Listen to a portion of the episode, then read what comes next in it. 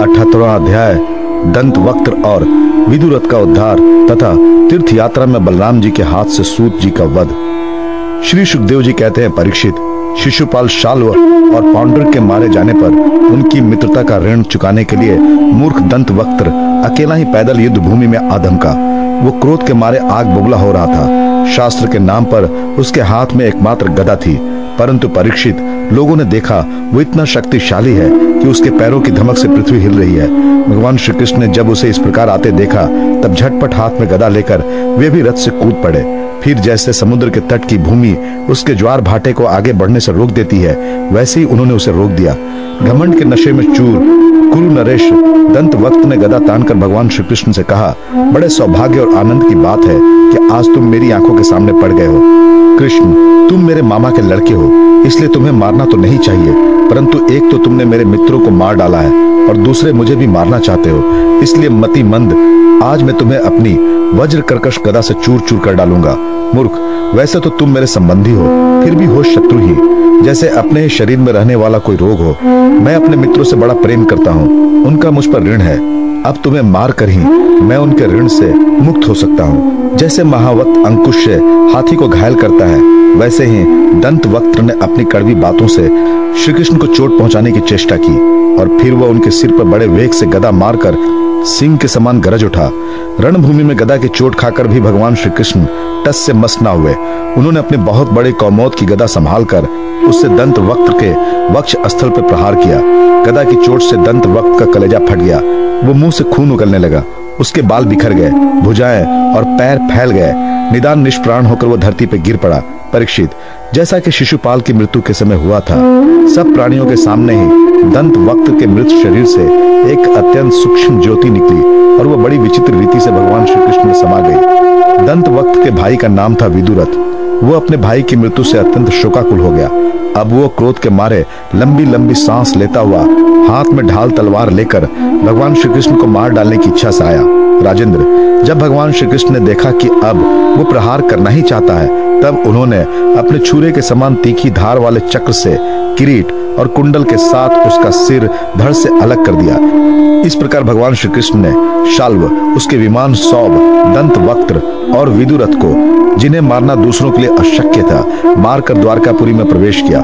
उस समय देवता और मनुष्य उनकी स्तुति कर रहे थे। बड़े बड़े ऋषि मुनि, सिद्ध गंधर्व, विद्याधर और वासुकी आदि महानाग, अप्सराय, पितर, यक्ष, किन्नर तथा चारण उनके ऊपर पुष्पों की वर्षा करते हुए उनकी विजय गीत गा रहे थे। भगवान के प्रवेश के अवसर पर पूरी खूब सजा दी गई थी और बड़े बड़े विष्णु वंशी यादव वीर उनके पीछे पीछे चल रहे थे। योगेश्वर एवं जगदीश्वर भगवान श्री कृष्ण इसी प्रकार अनेकों खेल खेलते रहते हैं, जो पशुओं के समान अविवेकी हैं। वे उन्हें कभी हारते भी देखते हैं, परंतु वास्तव में तो वो सदा सर्वदा विजयी हैं। एक बार बलराम जी ने सुना कि दुर्योधन आदि कौरव पांडवों के साथ युद्ध करने की तैयारी कर रहे हैं। वे मध्यस्थ थे। उन्हें किसी का पक्ष लेना लड़ना पसंद नहीं था। इसलिए वो तीर्थों में स्नान करने के बहाने द्वारका से चले गए। वहाँ से चलकर उन्होंने प्रभा क्षेत्र में स्नान किया और तर्पण तथा ब्राह्मण भोजन के द्वारा देवता, ऋषि, पितर और मनुष्यों को तृप्त किया। इसके बाद वे कुछ ब्राह्मणों के साथ जिधर से सरस्वती नदी आ रही थी, उधर ही चल पड़े।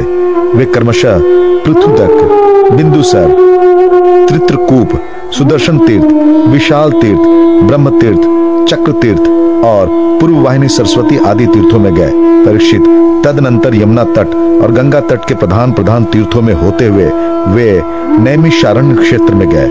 उन दिनों नैमिषारण्य क्षेत्र में बड़े बड़े ऋषि सत्संग रूप महान सत्र कर रहे थे। दीर्घ काल तक सत्संग सत्र का नियम लेकर बैठे हुए ऋषियों ने बलराम जी को आया देख अपने अपने आसनों से उठकर उनका स्वागत सत्कार किया।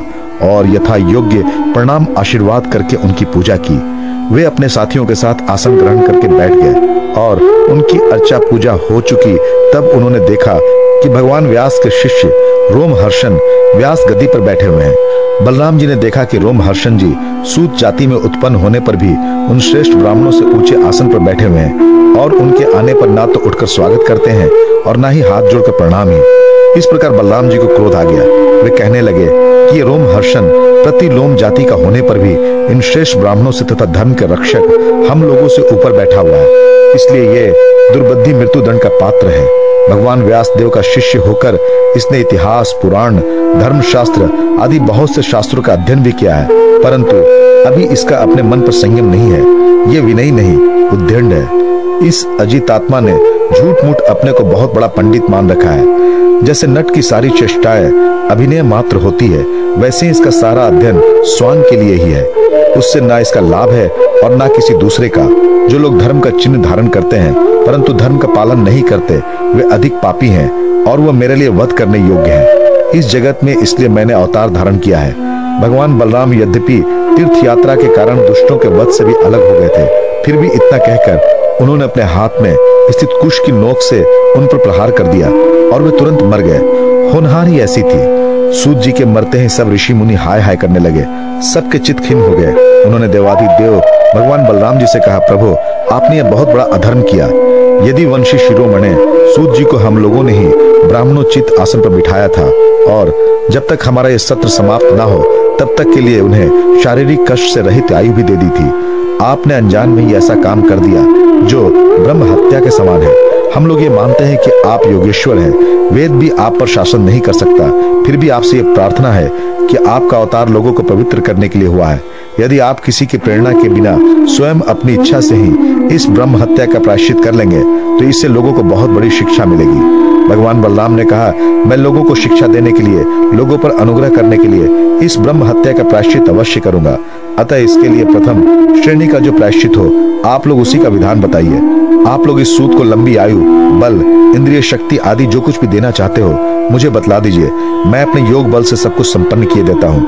ऋषियों ने कहा, बलराम जी, आप ऐसा कोई उपाय कीजिए, जिससे आपका शस्त्र, पराक्रम और इनकी मृत्यु भी व्यर्थ ना हो। और हम लोगों ने इन्हें जो वरदान दिया था, वो भी सत्य हो जाए।